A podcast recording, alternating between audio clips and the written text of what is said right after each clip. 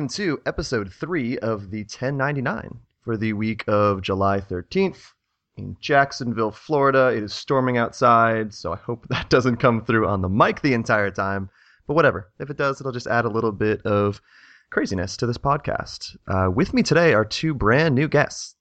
And first, I'm gonna I'm gonna say his name first so I can make sure I actually get it right with the pronunciation. Nathan Meunier. Yeah, awesome. Yes. oh man, I got it. It's because I wrote it out and I kind of cheated. Who uh, has been a long time freelancer and has written a few books about freelancing. One of which I read and then like immediately after got my first pitch accepted by IGN. So I'm gonna. He's helped me out a bit. Um, and also joining us today is Game Informer's Brian Shea. Brian, how you doing? Hey, good. How are you?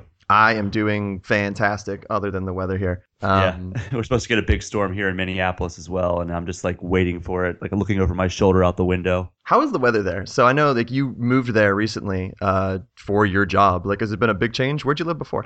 Um, well, I grew up around Baltimore, so uh, like I've I've seen winter before, and I lived in Pittsburgh for a little bit. Uh, but most recently, I moved from Austin, Texas, to Minneapolis, and that was uh, bit of a shock. Um, Yeah, I could imagine. Texas weather, I mean, you don't get much of a winter, and in Minneapolis, you don't get much of a summer. So it's it's very much flip flopped from you know where I was before. Um, the winters are horrible, but the uh, the summer's been pretty awesome so far. Very temperate. Um, I think the high today was like 89. Everybody was like, "Oh, it's so hot," and I'm like, yeah, it's, I'm I'm dealing pretty well right now. yeah, changing climates and trying not to be like for me. I mean, I moved from Pittsburgh area actually, and I live in Jacksonville now.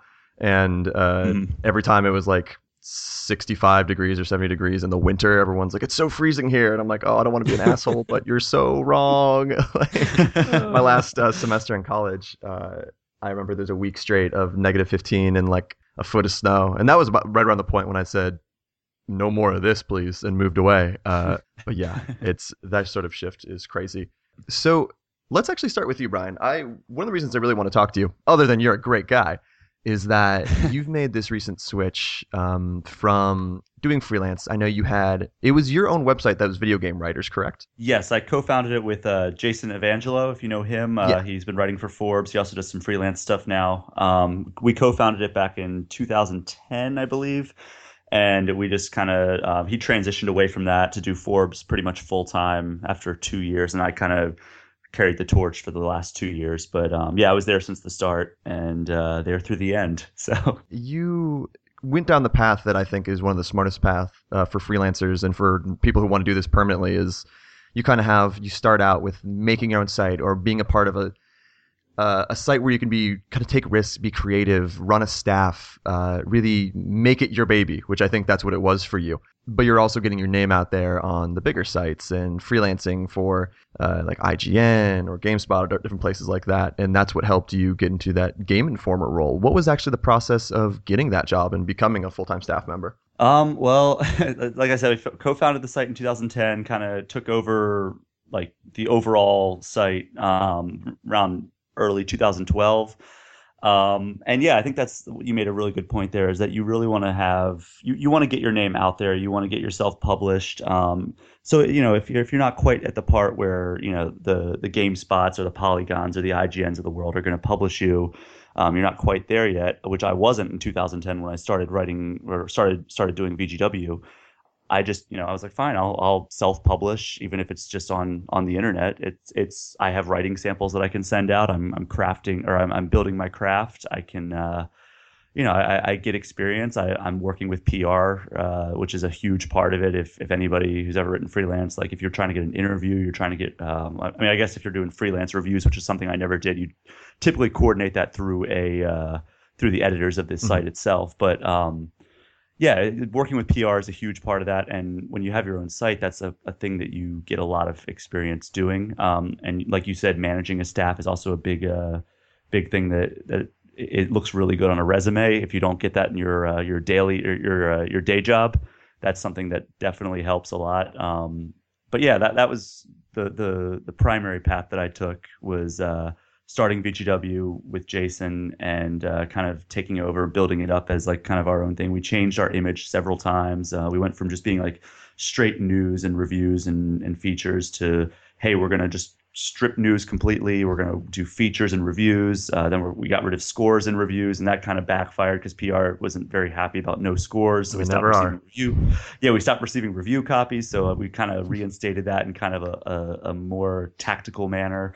Um, so it's a lot of experimentation when you're running your own site. Um, but then uh, about 2012, like late 2012, I think it was, I hopped on the phone with uh, with Fran, who was the editor in chief of OXM at the time, um, and I was like, "Hey, I'd really love to write for you guys. Um, here, I have some ideas." And I sent her an email, and we we talked for about two hours on the phone, which is something that is still kind of mind blowing to me that an editor in chief of a major magazine would just hop on the phone and like I would say maybe an hour of that time was us just talking what games we've been playing, and it, you could tell that she cared a lot about that, and she was very nurturing in in, in kind of developing me into a freelancer. Like I'd be like, hey, I, I want to do this, and like, oh, that's typically something we'd have a staff writer do or a mm-hmm. staff mm-hmm. editor do, but hey, how about this? And she would actually assign me something. I'd be like, that's awesome. So I think that you know networking is a big part of that as well. Like I, I being having my own site um, and also doing freelance, it enabled me to do a lot of the expos and conventions. So I'd go to comic cons. I'd do, you know, uh, I went to my first E3 last year, which was instrumental, and in, I, I, met the Game Informer guys for the first time there. Um, so that was really big. Um, but yeah, PAX East, PAX Prime, those things are perfect for networking. I met um, Tina from Kotaku, which is another one of my my bigger gigs uh, when I was freelancing. I met her at PAX Prime a few years ago, gave her my card, and then we just kind of kept in touch and eventually transitioned into her being my editor for a few pieces.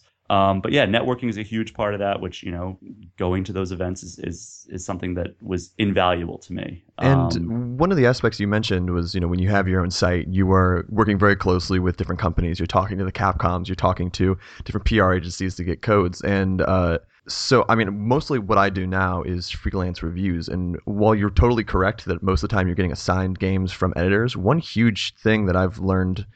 Uh, I was an editor chief for a site of a site for a while, so I was getting those contacts. And now every time I get a random review key from an indie dev or even from like a Sony or someone like that, if I get it early in my inbox, I will go over to Kevin from GameSpot and be like, "Hey, I just got this code. Do you need a review for it?" So that's mm-hmm. a really good way to get your foot in the door. Uh, maybe like if you would, you know, if you if you he wouldn't have given you the opportunity if you didn't come to him first. That's a, definitely a benefit. That's what you've done with that building up. Also works for freelancers because you can reach out to people with codes right away.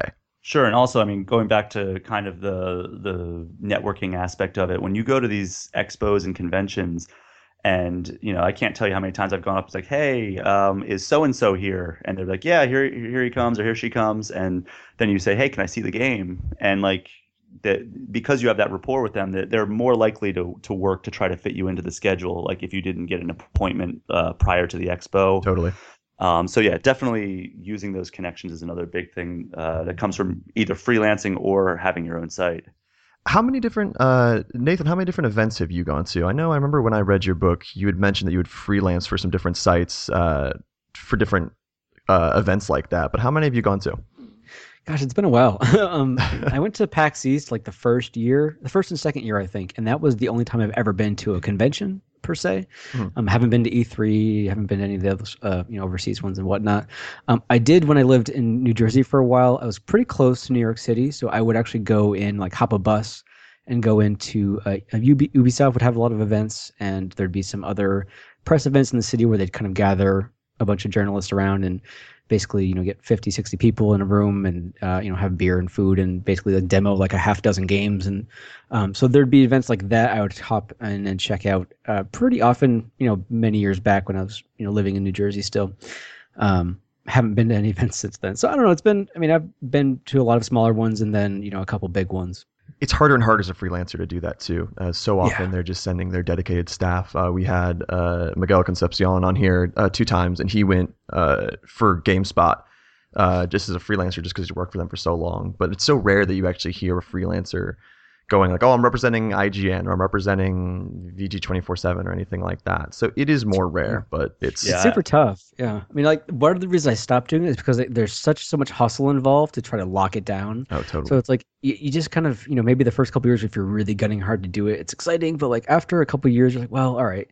To justify the expense. And I mean, if you're if you're going to do it, then it's totally worth doing. And it's a lot of fun. I really enjoyed it, but oftentimes you end up paying for travel and hotel and everything out of your pocket. So you have to really uh, it puts a little bit of extra stress on you to make sure you're locking down your schedule as thick as you can pack it, so you can make decent enough income for you know weekends worth of travel and work and um, you know, t- super fun, but like you got to kind of be prepared for that. And I think I just after a couple of years of trying to do that, I realized you know I can actually make just as much money staying at home covering things. So mm-hmm. I well, kind of shifts away from traveling and going uh, in person. And speaking of hustle, uh, you're a full time freelancer. And I've been full I mean, for a long time. yeah, I, I, mean, I've never done that. I, I have a full time job. I do uh, freelance on the side, and but your role and just in general in the industry has changed a lot. If you could kind of talk about that, because when I first started talking to you, uh, we met I don't know, three years ago, something like that. Yeah. Um, you were doing a lot of you know game writing for different sites, and now you've you've published a lot of books. You've done a lot of you've done game development. What what's your what's your day to day? What's what's your week look like? It's a little bit crazy. Um, I, yeah, I started off doing. I mean, I mean, I started off like everyone else, sort of just kind of hustling and trying to get into, uh, you know, sites and magazines back in the day. I mean, I think I've been freelancing full time for about I want to say eight or nine years. Writing professionally about twelve, but like full time freelancing, f- primarily about games and tech and nerdy stuff for about that long. And I mean, I I think after like a lot of the mag- magazines like Nintendo Power and GamePro and OXM and um, either shut down or stopped working with as many freelancers or, or, shifted. Like those were that was like the heyday, like my era of like best freelancing gigs because you know working for all these print magazines, you're getting like dollar a word for a lot of them, and uh, you know it's really awesome to be able to see yourself in print, and that was a really good time. Um, Wait one second, but, did you say a dollar a word? Yeah, yeah, a lot of the print oh, magazines. I, and and it's, it's much era. harder to find. Yeah, it's harder to find those rates in the in the especially in the games industry these days. Yeah. Um, you know, you're lucky if you can get between 25 cents and 50 cents a word for a lot of places, or sometimes, you know, it, it's just, it's sort of, a, it's a gambit depending what you're going to work for. Um, and part, that's part of the reason why I've kind of begun to shift elsewhere is that I, you know, I've had a different, uh, I've been trying to kind of develop a couple different pillars of, of my professional world and freelancing is still my full-time gig. Um, I've moved away from games not because I'm sick of games and I don't want to cover games or because there's no money in covering games. Uh, it's in part because I wanted to kind of shift. I think I get bored doing the same thing for too long and mm-hmm. um, just doing, you know, as some of the opportunities I had that were great were kind of drying up and I realized I need to kind of look elsewhere because um, I, you know, you hit a certain amount of income per month for a couple years in a row and you're like, once you start to backslide a bit, it's like, ooh, I got to think about, you know, what I'm going to do here. Yeah. Um, so, you know, book writing has been something that I really wanted to pushing, push harder on and um, that's kind of one of the core right now i have sort of three core pillars to my creative freelance and uh, you know full-time professional world and book writing is one of them and you know self-publishing on kindle and amazon and uh, that's one of the things i've really been pushing hard this year. I think i've put out three or four books just this year and i've got half a dozen more in the pipeline and some classes i'm building. Um, and i've got uh, by next month, I'll have eight books out so far. So that's something I'm trying to build into sort of a somewhat of a steady momentum building passive income stream. Mm-hmm. Uh, and I often write about writing or self publishing. I, I, write about writing stuff, kind of meta and nerdy because I'm a I geek out on that. But um, that's one of the core pillars. Freelancing is still my main groove. Um, but I've been doing a lot of freelancing for uh, corporate clients. Um, sort of while I was doing a lot of game journalism stuff, I started getting gigs because um, once once you get out there, I mean, I think I've written for more than forty plus publications and clients over the past ten years or so. Yeah. Um, so you get to the point where like people start approaching you for work, and it's not all the people that approach you are you know publishers or, or you know content creators. They're PR companies and uh, you know companies that are creating products, and they say, "Hey, we were looking for a freelancer with X, Y, and Z experience to write about this or write about our this thing or that thing. Would you be interested in this gig?" And I've got a lot of those over the years, and gradually I've sort of you know started taking some of those on, and it's just really interesting opportunities doing um, you know, oftentimes it's sort of brand journalism, quote unquote, or content marketing style writing, where you know it's not so much copywriting as it is creating journalism style stories uh, that tell the story that are like feature articles, but that are also centered around um, you know case studies or a, a, you know company's product or um, you know writing feature stories on how people are using the things that other companies are making to do really cool creative stuff. So one of the companies I, I've done a lot of work for um, makes software that's used to create all, a lot of the sci-fi film blockbuster film movies but it's also used in game development it's also used in uh, creative design so i will interview directors and creative folks on those some of these big studios and do studies about like how they use their tool the tools for the client that I'm working for and uh, so it's kind of that's that was a cool shift. I was doing a lot of that and I'm doing those kinds of gigs. Um, I'm also doing sort of more creative content marketing where I'm covering, you know, publisher X has a game coming out. They want a piece in this place that's going to be branded as a you know basically advertorial style piece where it's writing content about the game, but um, you know, we're not. It's it's not straight up like you know editorial. you know? Yeah, so there's some of that kind of gig, and those tend to pay really well. Um, and I've been doing some mock review work, um, but all that's kind of coincide with my shift away from doing traditional games press, which um, sort of happened this past year. I sort of uh, started an indie studio, which was uh, by accident. Um, I've started. I have some local friends that we kind of just started doing some game creative project together and decided let's actually make a studio. Um, and that kind of required that I pull back from a lot of I was you know game reviews for GameSpot at the time and um, you know IGN and some other places and had to kind of you know I love working with Kevin and you mentioned like Fran and everybody else like mm-hmm. these are all awesome people that I've really enjoyed working with over years but um, you know with Kevin in this case was like I couldn't really keep doing game reviews for the site being an indie developer who for the site that would probably eventually end up reviewing some of my games. Yeah. Uh, you know, there's that perceived conflict of interest. So that was a bummer. And I was really kind of like, I was like, you know, I understand I probably can't keep writing for you, but just saying, you know, if that's something is okay to do, then I'm up for it. But obviously I understand. And it turned out, yeah, that wouldn't make sense to do. So, um, yeah, my shift has been away from that. And, um, game development's been one of my things, book writing and you know freelancing more for corporate clients, but still covering geeky game kind of type things that I'm really interested in. And, and um, you have to get yeah. creative because uh, you had mentioned earlier that a lot of the sources, a lot of the different websites, the, the opportunities they haven't dried up, but it's it's a different landscape out there. Some sites are closing yeah. down. Some sites that you might have freelanced for for a while just aren't as popular. They can't give you as many opportunities or pay as well, and uh, that's why Brian, it's really it's cool to see someone who has been freelancing and working really hard get that opportunity to get one of those few open jobs. I mean, how can you kind of talk about the interview process, if you could, for Game Informer, going from freelance, going from your own site, and transitioning to, I mean, one of the dream jobs. One of the dream jobs is Game Informer. What that what's that process been like? Um, the process, the transition process has been great. Um, I mean, it's it's nice to not have like I, I know you have this situation where you have the full time job. I, I, did that for my entire games journalism life up until January. Mm-hmm. Um, so I was working a computer consulting gig uh, about 50 hours a week. Then I'd come home, run VGW, and do freelance. Um, so being able to not worry about the uh, the day job that's just you know a paycheck is is very nice, we'll say. Um, but uh, as far as like the, like the interview process, it was it was fairly straightforward. Um, like I said, they they had uh, known me already, so like they they didn't they didn't fly me in because they they saw they'd seen me around, so we'd met in person and everything. But we did a uh, we did a Skype call, or I did a phone call with uh, one of the editors, and then a uh, Skype call about I'd say uh, maybe a month or two later with uh, three of the editors, and um, yeah, it's it, it, was it was good. I mean, it was it was a lot of hard questions. Um, make sure you know know your stuff when you yeah. go into there. Um, I had a list of about 50 features that I had just in case you're like, hey, do you have some ideas for some features? I don't think it actually came to that, but I had a list in front of me of you know 50 features. Oh, that's uh, smart. I've never thought about that things I like about uh, the site. Like, hey, you know, you have these videos that I really like. I, have watched like you know five or six of them before the interview just to familiarize myself with it. I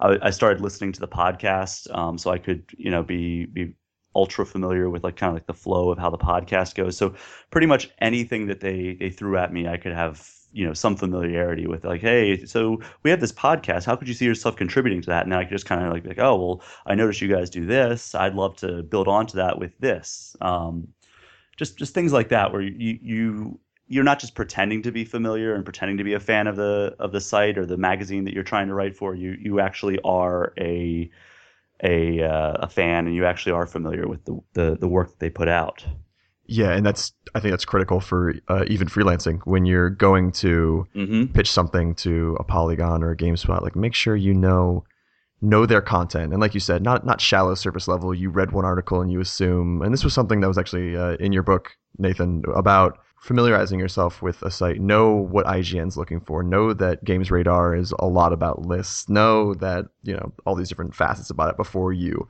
you pitch something so you can actually say like hey i've done the work i'm educated when i write this article for you you're not going to have to completely throw it into a different like mold and rearrange it because it's already in the right style. Yeah, that's so important, really. I mean, being able to go, you know, go right up to the, you know, up to bat and be like, hey, I know all this. Like, I'm to be so well versed in the publication and be able to show that right off, you know, the bat. It's really important, especially when you know they're doing. It comes down to like hiring for a full time position or you're freelancing or whatnot. Because um, editors will know very quickly if you're not familiar, if you don't totally. know the site, if you don't know the kind of content they run, uh, and that just shows that you're unprepared and not really, you know, taking your role seriously. Yeah, absolutely. At least that's how they'll perceive it. I just, you know, that's how I would perceive it if I was in an editorial position. It's like, oh, take the, you didn't take the time to read the site. Well, why should I hire you? Kind of thing. Yeah. Um. So, what kind of content are you working on right now, Brian? I know uh, you've you are writing reviews for them. You're doing some video work. I think you've been on the podcast before. Like, what's what have you been contributing so far? Um, well, the cool thing about Game Informer is that I mean, we have like a features editor. We have a review. Well, we don't have a features editor right now. I take that back because uh, Matt Helgeson actually left a couple months after I came on. Um, but we have a, a, reviews editor. We have a previews editor. We have you know managing executive. All the different you know the the, the, the typical roles that editors have at, at a publication.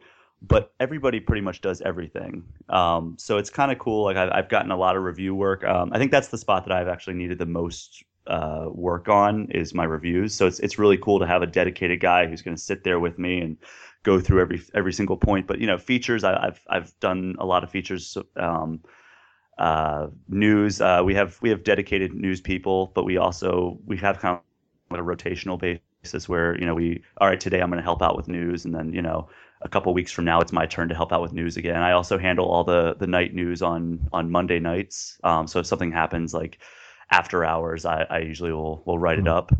Um, so so that's basically been my role is just kind of helping out any way possible. I try to you know I I love doing the videos. I love doing the podcasts. Um, we recently reformatted our podcast, as I had mentioned before. Um, Matt had left, so he he ran all the podcasts from episode one all the way through, you know, episode like 265 or however many he did, um, and then we reformatted after he left.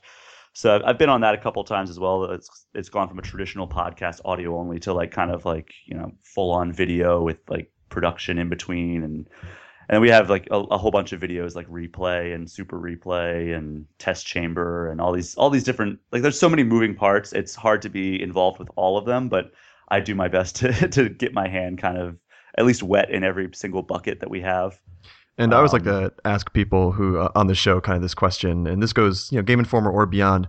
What have you done so far? Once again, at Game Informer or as a freelancer, what's your favorite piece of content you've produced? Uh, Jeez, I know it's a hard question, and you can think about this too, Nathan. But like the, you know, you've you've both written a great deal, you know, for many many years. But there's, I think there's always, for me at least, there's at least one or two things I can look at and be like, I can't believe that came together. Like I can't believe that happened. And I'd mentioned this before before, but for me it was my first article for GameSpot was a you know 2000 word Final Fantasy VIII retrospective, to, which for me was you know it's one of my favorite games. I just have a, a very uh, personal like attachment to that game from when I was a kid. And it was a certain time in my life that I was playing it, and uh, the first thing I wrote in for GameSpot, which was always a site I wanted to uh, write for, was this big personal thing, and that was always something I look back on. Of course, I would like to think that in the future I'll have something else that tops that. But right now, that's kind of what I point to and be like, that was really awesome.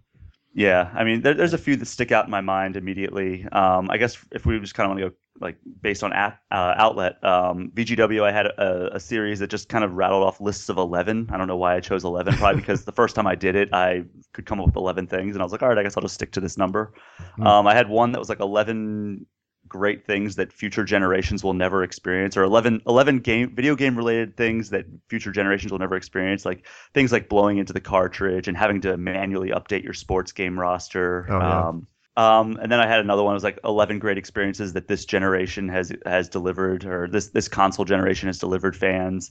Um, that that was ones I was pretty proud of uh, for VGW. Then freelance, I did one for IGN that was uh, how review scores and and game reviews in general affect the people who make the games. I so I talked this. I talked to a few people, um, you know, that are still making games, a few people who are no longer in the industry, um, a few PR people even, just kind of like seeing how like they do damage control if it's like a bad game or how they like you know how how they kind of relay the information that hey the reviews aren't looking so good to the the developers or, or things like that Um, I did one for Joystiq that was just this long profile of Devolver because I thought they were a really cool indie indie publisher.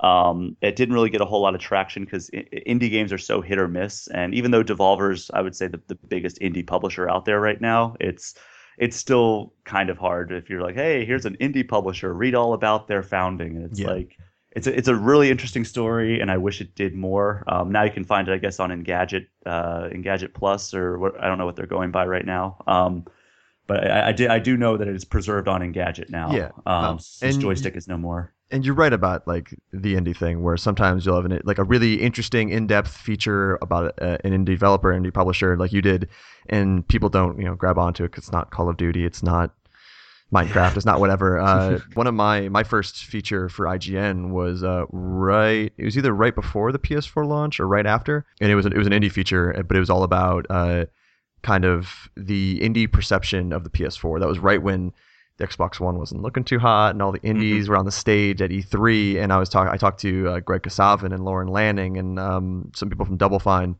and that hit. But that was once again, it was one of those hit or miss things where when I, when it was published, I remembered it's like this is either gonna go completely unnoticed, or it's gonna start a flame war console fanboy fight, and it did the latter. And oh, that was yeah. I didn't look at one of those comments. That was one mm-hmm. of those where you just like you post it, you close your laptop, slowly walk away. well, I, I, that's another thing that happens all the time. Is I, I wrote that I tried to write this uh, this kind of comparison piece on uh, on Xbox Live Games with Gold and uh, PlayStation Plus Instant Game Collection, just kind of like comparing the two. And then I ended up landing an interview in the middle of me writing it with uh, the VP of marketing or, or sales or something or platform, some some mm-hmm. VP at, at, PlayStation. I was like, all right, well, let's see where this goes. And it ended up just being a profile on like the evolution of PlayStation Plus, going from kind of like this thing like, oh, I can already play games for free online. Why do I need to pay fifty dollars a year? Um, to being like, oh, this is one of the best values in gaming. Yeah. Um, and it was it was a really good like long like deep dive into PlayStation Plus's evolution, and it just turned into a full on fanboy console war in the comment section, and people tweeting at me, "How much did Sony pay you for this?" I'm just like, uh, of course. God, can we just for a second talk about the concept that like anyone is ever going to get paid off to do stuff like that. Like it's so silly, especially being someone I've reviewed dozens of games uh, for IGN, GameSpot, everyone. it gets me so grumpy because it's like, oh my, do you really think like a publisher is going to risk and a publication is going to risk all credibility by getting a, a, few thousand dollar check to give, I don't know, uh, Drive Club an eight when it deserves like a four. like, come on. It drives me nuts for the, the the audience for games. I think so, you know, there's a lot of really smart, intelligent people who read games and want to want to play games, but I just feel like it's so frustrating the kind of stuff like the. Well, I mean, I don't want to get down the whole GamerGate thing, but like what people think like of the press and of freelancers and of you know publications it's just so stupid. Like i get so pissed off because like people are like oh you're in the pocket of the publisher because you gave it a seven instead of a 10 or well who gives a shit also, to be honest? Pardon me. No you're fine. And, like, i get I mean, so frustrated because who like, gives a guys, shit about video games. score numbers in general? Like i'm gonna be honest with you like i it's the last thing i think about. What i do with review scores is i will write about a game I will read my review, I'll edit a few times and look at it and say, I don't know, this kind of reads like a six. I'm not sitting there just from the start, starting at 10, deducting points or thinking that, well, mm-hmm. I don't know, I really like Sony, so I'm going to give this exclusive an eight, even though it plays like a five. Like, I don't, it's such a silly concept. Review scores, people get way too worked up. I will have times where people will, you know, go on Twitter or go through the comments of a GameSpot review and I don't know, when I read this, when I read this, this really sounds like a seven and you gave it a six, you're a jerk. I'm like, are you really? It's one point. Like, is this really gonna make your day better if I give this game a seven? Like, I I don't read the comment sections for that very it's reason. It's so smart not to do that, but every once in a while you publish something like my Devil May Cry 4 special edition review, and you start looking, it's like, why does this have 400 comments? And you're like, oh, it's because I gave it a six, and apparently that's sacrilegious. But it, yeah, I don't. Reviewing games is a, a fun experience in that way. the internet.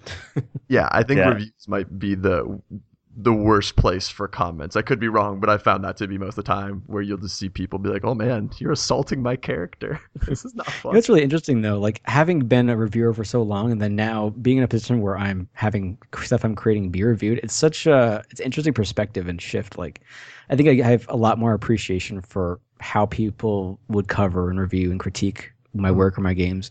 And even if they crap on it and think it sucks, like sometimes you're like, oh, that sucks. Or if it, you know, I don't get mad if someone reviews it and gives it a, something a crappy score, but like if they're just a jerk about it and don't put thought behind it, then that's like, ugh. But I, but I also like I, I have understand, you know, like having been, I've reviewed like probably like thousands of games over the course of the past whatever long time, because I did reviews primarily as like my groove for a lot of the sites I wrote for for mm-hmm. many years, and like so I, I, understand what goes into critiquing review and evaluating a game and weighing all the different things and the different sites and the weight they put on different things. Like a GameSpot review is probably going to be a little bit heavier scored, you know, like lower scored than yeah, absolutely. you know an IGN for optimized because they're more critical in certain ways. Like it's just the way sites run. So like it's just funny though because like you think about it and and then from being on like I guess maybe that's given me more perspective to be less like freaked out if someone's like they don't like something I create because like okay I get that like cool whatever. And and you're a writer so being a writer you, yeah. you're used to constructive criticism you're used to harsh critique often like editors every once in a while will yeah, they won't mean to but they will edit some of your work and you'll look at it back and be like oh man that was that was pretty harsh or that was like they just destroyed my piece. Um yeah. It gets less it gets less of uh, you know like i guess you maybe you build up more of a thick skin for it. Like nowadays I just want my clients and editors to be happy with the work so I can keep rolling with new assignments. So like mm-hmm. if they're like, hey, change this, it's like, all right, you know, if it doesn't take a crazy amount of time to do these things, like I'll just do it and move on. Like it's all good. And you just kind of, I mean, I guess maybe it's different when you're starting out and you're feeling a little bit more. Like I remember when I first was starting writing, it's like you want that approval. You want to like, okay, am I good? Uh, that feels. Oh, totally. When you're giving me feedback, it's like, yes, I'm doing this right. It's that validation that is really important when you're starting out, so you can feel that mm-hmm. yes, I'm doing the right path um, I'm, you know, my content is good because you know you can always, even now, like I've been writing for a long time, and I always feel like there's days where like, man, I could have written that article better. Like I should do this, and you get to a certain point. I think maybe I'm not jaded so much, but like I've been at it for long enough that I'm just kind of like, you know, get the work done, make it good, and then move on to the next gig and next thing that needs to be done. So that, I mean, for me, it's so that I can focus on the kinds of creative projects that are involved in my world that fulfill me on a different level. So like writing a book, working on a game, um, I guess freelancing for me has been sort of like more become more of a backdrop. Uh, like it's almost like I want to push that as a side gig now than having my full time gig, but it's certainly where I get the most of my income from still. And so it's sort of interesting being in a position where like had the day job, made the shift to freelancing. Now I'm trying to build up, uh, you know, several businesses that are more passive income related, but more creative focused. So it's like finding how all that fits together as as part of the puzzle as a freelancer is really sort of weird the thing about Nathan though is like he helped me out a lot too. I mean, it's not just it, it, he helps out a lot of a lot of freelancers like through his oh, books, thanks. and I, I mean, I, I was the, the guy who was DMing him like, "Hey, I have this quick question. I know I, you may have covered this one of your books, but I'm like two books behind on you." Uh, and he, Nate Nate is just a, a freaking resource. He is uh, like when I was freelancing and completely clueless and just getting my start, like he he was a wealth of information, and I, I'm still trying to keep up with his books, but he's he's churning them out. What would you say? Eight books now?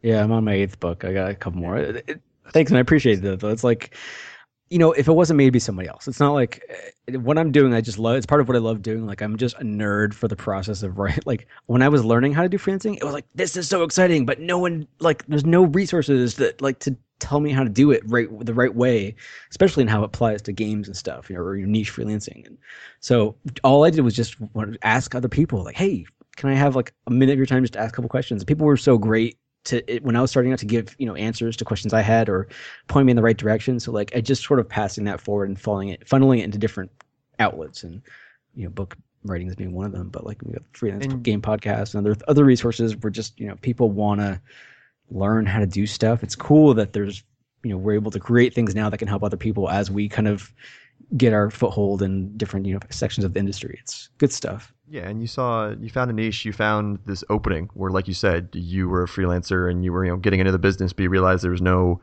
like tangible resources. There's no guides to how to get in the industry, and uh, you filled that hole. And I'll be honest with you, I've had you know I, I have a feeling we've all had this. Multiple people email me saying like, how do I get into this? What's the first step? And before I tell them anything else, I always say like, okay, here's a link to this book I want you to read this book, and if you have any questions afterward, let me know. But I mm-hmm. like I'm not going to be able in an email to explain everything as uh, eloquently and as detailed as you already did in that book. And once again, it's it's the truth that after I read that, I I remember writing up a pitch, um, the first one that was on IGN about indie uh, game developers, and the pitch got accepted within a week. And I followed like the format you had, and I'm like, oh man, this is this is magic. That just worked. um, awesome. and yeah, I, there's no one and you know we all realize this. There's no one path to getting published or getting a full time job in here. Um, but there's absolutely, I hate this corporate term, but best practices uh, that you can follow so that you get you set yourself up for success. It's it's you might have to go the route that uh, Brian and I did, where we're uh, writing for a smaller website to kind of get that your writing chops uh, sharpened, making sure that you have writing that is good enough to be accepted at a GameSpot or an IGN or anything like that. Or maybe right now you're ready and you can go pitch someone. I don't know where someone's at, but yeah, I always point them. To, I'll tell you right now, I've at least sold like a dozen of your books. What I'm saying is, I want uh, some of that money. yeah, she get you, whatever. You get you a cut of that. Right? Yeah, I want a check in the mail. I should start a, like an incentive program. People want to plug plug plug my work and sell books. Maybe they get a cut. Yeah. All right. They actually, there is a the, the, you know places like Udemy where there's online courses, like in other they call it affiliate marketing. But there's a lot of like neat things where people who are making related content like this kind of thing actually can do that. Where if you plug their stuff, you can become an affiliate and get like a pretty solid chunk of the the thing for each thing. I'm working on a po- course for uh, podcasting for authors and creative and writer folks. So that's the kind of thing where like people absolutely can get money by, by like promoting my thing by becoming an affiliate. So like it's funny you mention it though because there are th- opportunities out there for people like if you have an audience that wants a certain thing, uh, you can plug other people's work that relate to that and, and get income from that too. Well, that that's another thing that I think that you touched on, Nate. Was Nathan? Sorry, I don't, I don't know which one you prefer. It's all um, good. Either way is good. um, you were talking about how you noticed that there's like this hole in the uh, in the industry. There was no resource for how to become a freelancer, and I mean that's the essence of freelancing right there is figuring out what isn't available in the industry you're trying to write for, and maybe come up with a way to fill that. Like I, I think that. Uh, like Taylor Cocke before he went over. To, I think he writes for uh, Riot now. Yeah, he he um he had a, a column at Joystiq, I believe it was, called Silver Linings.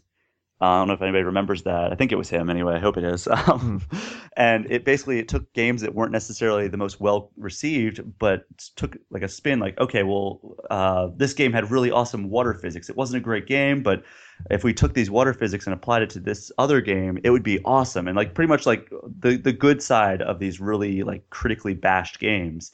and that was something I thought was a really cool feature, a really cool column that he had. I think about like maybe four or five entries in. I hopefully hopefully there were plenty more than that, but uh, it was it was a really interesting column. I, I read probably two or three of them, and I just loved it. And I thought that was a really good take on like just you know looking at a negative game and making a positive out of it and a really clever name calling it silver linings and yeah and yeah i think that's that's a really good approach if you're having a hard time like uh, coming up with a way to you know pitch a, a freelance uh, article is just try to think of what isn't out there or what what even what the publication you're trying to pitch to is lacking and you know you never know what's going to stick yeah no i love that if point. it's something that's a hot idea too like if there's a you know, like a I don't know.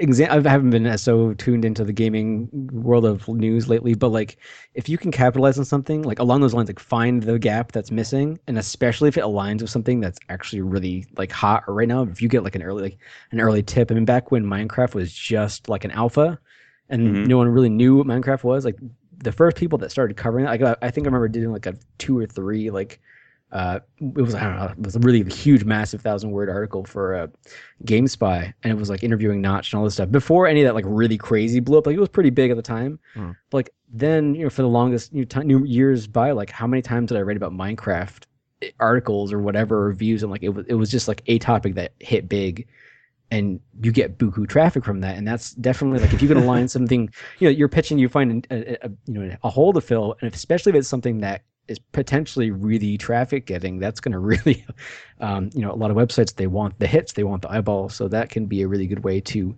know, if you can identify those things and and trends and one way to potentially consider doing that too, and this is funny because it has nothing to do with game journalism freelancing at all, is to go and do like um, search term stuff. Like I do this for my oh, books, oh, yeah. and it's, I mean, use like Google AdWords. You can sign up. You don't even have to pay anything. You just use their free keyword tool, and it tells you how many searches something gets. So if you're like, okay, you know, Fallout 4, you know that's going to have like a crap ton of stuff. Like you can just start go- like Google AdWordsing all these different terms and see like what's hot and what what's getting the clicks and actually compare them and then use you know and that might be one example you could actually show an editor look here's all this stuff like this is a really hot topic here's an idea i have I mean, I don't you, you don't have to necessarily justify it so much, but like when you can dial in on those holes and fill them with something that you know is going to really stick, and you can show that to an editor, that's a really good way to guarantee that you're going to lock down an assignment pretty quickly.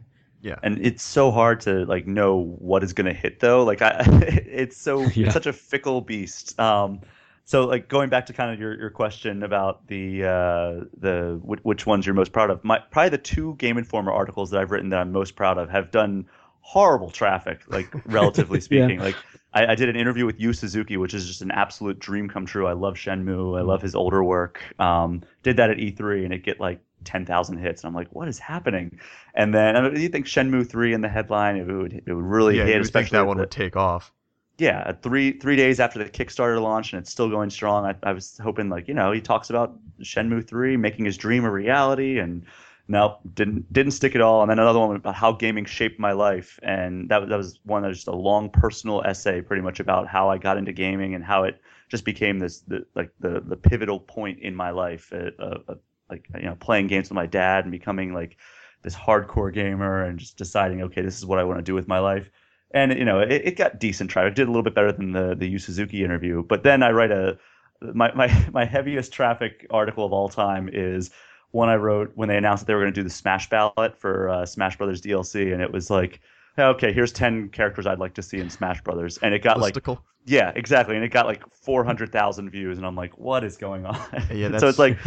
You never know what's going to hit. I thought it was just kind of like a, an afterthought. I was on, it was like a Friday afternoon. Everybody was kind of wrapping up for the weekend. I was like, I'll throw this together real quick, and it just took off. Yeah, and no, but I mean, in the personal ones, sometimes like, yeah, maybe not everyone in the world's gonna read it, but it, those are super rewarding. Like that's, mm-hmm. Uh, they're fun to write. It's sometimes you need to get some of that stuff like off your chest. I, uh, I had one that was on uh, Kotaku and it was about uh, death in games and like how you can kind of get over loss in your life actually through video games. And I got to interview mm. uh, Patrick Klepek, and it was a few years after his dad passed away, and I had another friend in the industry whose uh, father passed away. So we all kind of shared stories about that. And for me, I don't know how much traffic that got. I, I wasn't, you know, getting dozens and dozens of comments, but that was uh, that was a really unique experience to talk to other people who have gone through that and to talk and to to write that out. And sometimes you just need to write things out to understand them more. Um, so that was a really fun one, so I can relate in that way.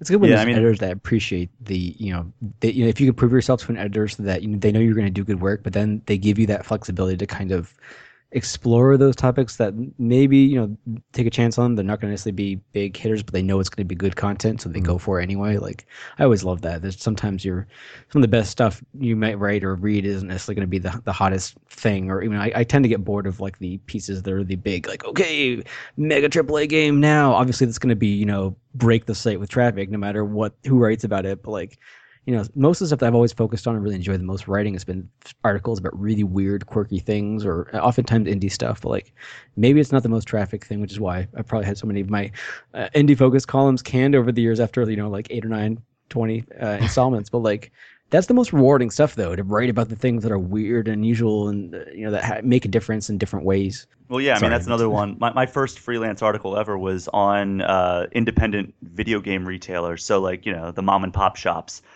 and oh, yeah, cool. it, it, I loved writing it. I wrote it for OXM, and they they, they was just kind of like you know thrown in the back of the the issue, and I, I, don't know how many people actually read it, but I was so proud that it was in in print. Uh, it was the very first time I was ever in print, aside from like you know school yearbooks and school newspapers. um, so it was kind of cool, but uh, you know I, I don't think it, it people were like, "Oh my God, this is the best article ever!" But it was something that was really rewarding to write because I was able to highlight some of the the places like you know locally around me and places I'd heard about. I traveled up to New York and interviewed a uh, guy up there who had a had a shop. So yeah, it was it was it, those types of things are really really rewarding to to you know get published and have the, the editor trust you on it. Totally, yeah, that's it's great to write the big stuff. It's great to see that you have hundreds of thousands of views, but I don't know. I think my portfolio, I bet the stuff I have at the top was not read by everyone in the world, but I was really happy about how it turned out. So, all right. So I kind of want to want to end this podcast by doing what we normally do, which is kind of each one of us gives one tip. Doesn't have to be your top tip, uh, but one tip that you can kind of give to someone that uh, could help them either if they're already an experienced freelancer do even better and get the full time job, or if they're trying to just get into it for the first time, lead them in the right direction. And I'll kind of start. Uh, other than, of course, I think it's important to sharpen your skills at. Uh, you did video game writers, uh, Brian. I was the editor in chief Mhm. of Stick Skills and a f- a few other sites. Um, that's a great way to uh, get your writing chops up, get a good portfolio going. But and this one's kind of hard, but this is what helped me a lot. Find someone who can look at your work and edit it and be very, very honest with you. Make sure that you find someone out there. You, if you keep writing and only editing your own work and looking at your own work, it's hard to grow in that way. You're going to keep reinforcing those mistakes. You're going to keep looking at what you're writing and saying like, is this good enough? How can I improve? I don't know. Uh, I've found friends over time that have been super gracious that they will look at something I'm writing, go over a certain things, and say like, "Hey, this is a consistent issue I see in your writing. There, here's something that you could improve on. Here's like, make sure you're not using giant dumb words to sound smart, Josiah, which is something I had early on. Uh, but for me, that's always that's been massive for me. I've grown significantly by you know, having these people that can look at my writing, be honest with me. And if I didn't have those people, I wouldn't be at GameSpot. I wouldn't be at IGN. I wouldn't be where I've written. Uh, they've made me go from a bad writer to a good writer to wherever I'm at now. Um, so yeah, for me, that's if you can find someone to look at your work and be honest with you, find that person and don't get mad when you have harsh critique. Uh, so yeah, if Brian, I don't know if you have any sort of tip you'd like to add. Um, I mean that that's a huge one. I that that was instrumental to my development as a writer and even as an editor. Like Mhm. just finding somebody who's not going to be a yes man or yes woman. Just you know, push like they're going to push back. I, I mean, I've had some very very harsh editors, and at, at first you're like, oh man, I, I worked so hard. I was so proud about this, so proud of this, and like at the same time it's like okay you start there's like kind of like this light bulb that goes off and it, it becomes like okay i know what they're exactly what they're saying now. I, i'm going to rework it like this. And then eh, they'll probably come back again. If they're if they're like you know if, if if you're not up to their standards why should they publish you on their site so if they're rightfully sending it back to you over and over again until you get it just right and once once you get it right it's like the greatest like feeling ever though because they're finally like okay th- we can work with this and i'm like yes Oh yeah, then it's off your plate. You don't have to think about it ever again. You can move on to the next assignment. It's oh, it's the greatest feeling. um, but I think that my tip would probably be to, um, I mean, this is kind of something that maybe maybe some editors would would not agree with, but I think networking is just so crucial. I when I went to PAX for the first time, PAX East, I think it was 2010, 2000, no, it was 2011. I went to PAX East for the first time, and I would just go back to my hotel room and write, and I got so much content out, and it was amazing for us. Like I think I got like one of the first Assassin's Creed 3 interviews up or mm. Assassin's Creed Revelations or, or whatever Assassin's Creed game was coming out. I got one of the first interviews up on the site, and nobody else had heard about the game, and it did really good traffic for us. But in the long run, I, I slowly started, you know, as I approached my fourth PAX, I, I started noticing that I was I was going out more and going to the parties and and kind of just meeting people, meeting people who are doing the job that I want to do, and it really paid dividends. Like like I said, I, I met several several editors at these events. I gave them my card, said, "Hey, I'd love to write for you at some point." Um, I've you know freelance pitches. It eventually evolved into that, and then you know that that turned into you know a part time freelance career, which eventually, co- when combined with my uh, my VGW stuff, turned into a full time staff writing position at, at Game Informer. Um, so I mean, networking is is crucial, at least from from my path perspective. Couldn't agree more. Yeah, that's been instrumental to. Uh, I went to Michael Pachter's party in 2013 at E3, and I was like Mhm. 21, um, and a lot of. Actually, I met Lorne Lanning there. That turned into the IGN feature. So you're totally right. Like stuff like that. Of course, you're not going to just hand out business cards and be like, I don't really care about talking to you. Please let me write. Like, yeah, you want to, of course, be making Yeah. friends, but connections. and nurture are- the relationships both both the ones that you perceive as important and the ones that you like are like okay this is just somebody who wants to talk to me like uh, you never know where each relationship is going to go it's like mass effect like you don't know which which romance option you're going to take at the end and in this case romance is obviously professional writing but Life But is yeah. like Mass Effect, Brian. it's so many mass effect analogies we could make here but Yeah, um, kicking yeah, people I- I through windows, yeah. uh, and of course, maybe some of that that uh, networking stuff comes from the privilege of being self-publishing at that point. So I didn't have deadlines I had to hit; they were they're all self-imposed deadlines. So you know, if you have an article that's supposed to be due the next day, maybe you should stay in and write that instead of going out and and Nah, whatever, get drunk. Uh, other than uh, getting drunk while you write, what tip do you have, Nathan? I actually jotted down three real quick, and then uh, just in case that Brian might have grabbed one, and uh, he did actually. Networking really is super important, and I'll even add on to that real briefly that you know be really sincere about how you do it. Just so hey, I want work, give me work. You know, try to build meaningful connections with the people, whether it's other writers, whether ed- other editors.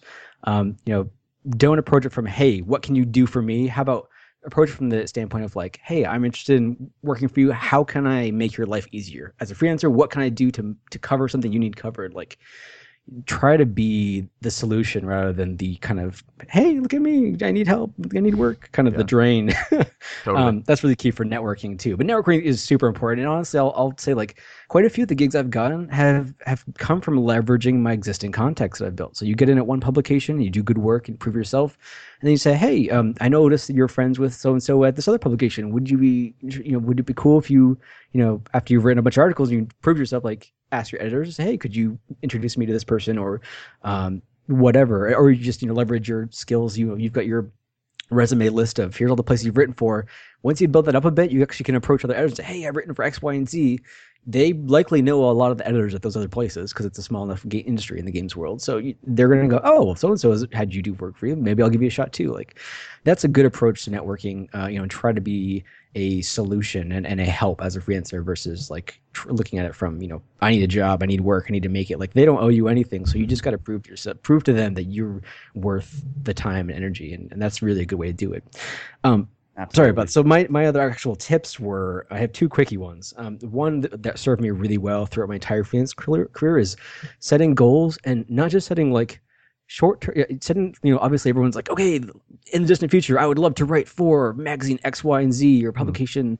here's where i want to be when i write for 20 places 40 places whatever set those long term far off goals but also set smaller goals that you know that you can hit more realistically like back in the day i wanted to write for nintendo power i wanted to write for ign and gamespot and i started writing for smaller sites like the escapist and cheat code central which you know just uh, they're not even really like it's a totally different kind of ball game now but like I started working uh, my way up through smaller places that I can build my chops in. And even being a uh, you know fairly experienced writer at the point when I was starting to break into freelancing in the games world, like I still needed to establish myself in this industry, in this niche of writing. So, you know, you work your way up and to do to stay like, you know, to stay sane when you're trying to get that momentum, you can't just say, okay, I want to write for IGN. And then, you know, it's cool because nowadays you're seeing, especially with social media being a big deal now. Like I don't even know if Twitter existed when I started freelancing.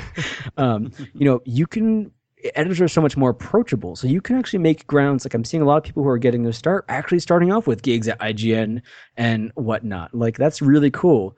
Um, but you know, set those long term term goals of where you want to be in five years, where you want to be in ten years, where you want to be next year. Mm-hmm. But in the meantime, start doing something now and say, you know, and on the way to getting to that goal, I'm going to do X, Y, and Z, and I'm going to keep moving forward. And that's what that's the only way I've been able to get to where I'm at, and that's the only way I'm able to continue pushing in the directions that I want to go. Like, and when you hit the goals that you when you hit those long term goals, like I hit most of my long term goals year, a couple years ago, like, and now I'm setting new goals where I want to be in the next ten years, and and you just got to keep pushing forward and doing that. And it's really a good way to keep the momentum going because it's really not easy. You're going to have those moments where you're just like, screw this, I'm going to pack it. And it's not, not, like getting to where it's taking too long. You know, like I'm super impatient as a person. So, like, when I have an idea for something, I know where I want to go. Like, I want to be there already. I want to yeah. be there last week. but you need to, you know, get, get that momentum rolling. So, setting short term goals is a good way to kind of get those little wins and build those up until you get to the bigger wins that you want to get to. Um, and the other really important tip, I think, is find your niche. Um, and you know, you can find your niche as a freelancer in a particular industry, like games or craft beer or tech or you know, writing case studies and content marketing. But even within an industry, you know, games games journalism, games freelancing is a pretty for for being a fairly small industry, it's pretty big. So find your niche within a niche. Like if you want to specialize in something, like my my niche when I for much of my career was indie games. Obviously, I have an interest in that. I mean, now I'm a developer on, on the side, but like, mm. you know, I specialize in indie games and, and I focused my coverage around that, and I became sort of like the go-to person for indie games for a lot of places. Like, so it was a lot easier to get more coverage around that. Or if I was um you know, or if you have a specific skill, like you do interviews, you're like the face per face to face person. You can just like send them out somewhere, go to an event, boom, you can just show up, be ready to go and knock out the interview and just make it happen awesome, write it up, and then you know like that. If you get known for that, like you will get more work for that. Um, you'll get more work if you become, you know, specialized in being reviews, or if you specialize in a particular beat, like folks like uh, Michael Martin, who's recently kind of shifted full time into freelancing.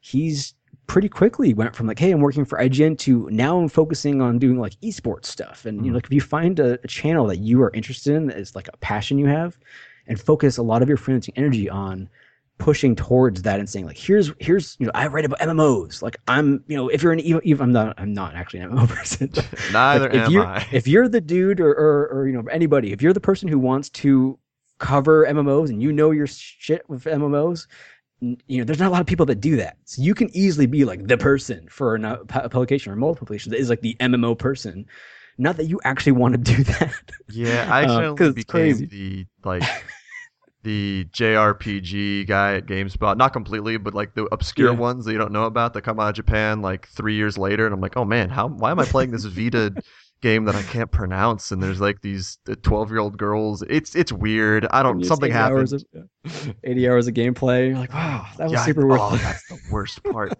I'm like 80 hours in, and I'm like, this is not worth it.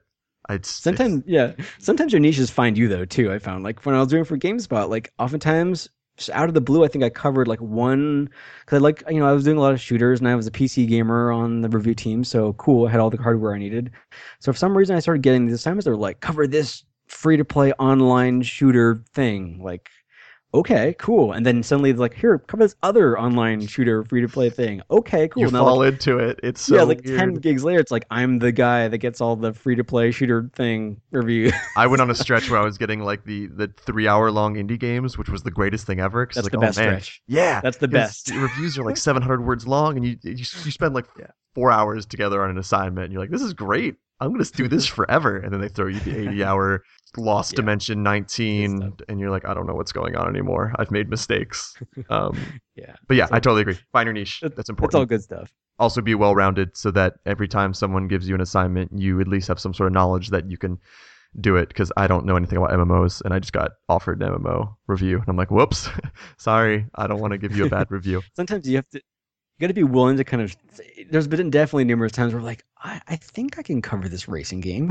like, Yeah. Oh, don't much about racing. totally. There's a Uh, lot of you know- times where I'm like, I, you know what? I'm gonna give it a I'm go. gonna try it. Yeah, give it a go. I'm gonna give it the old college try, and I hope Right, this doesn't blow up in my face. So yeah, that's all the time we have. That was an hour ish, right around there.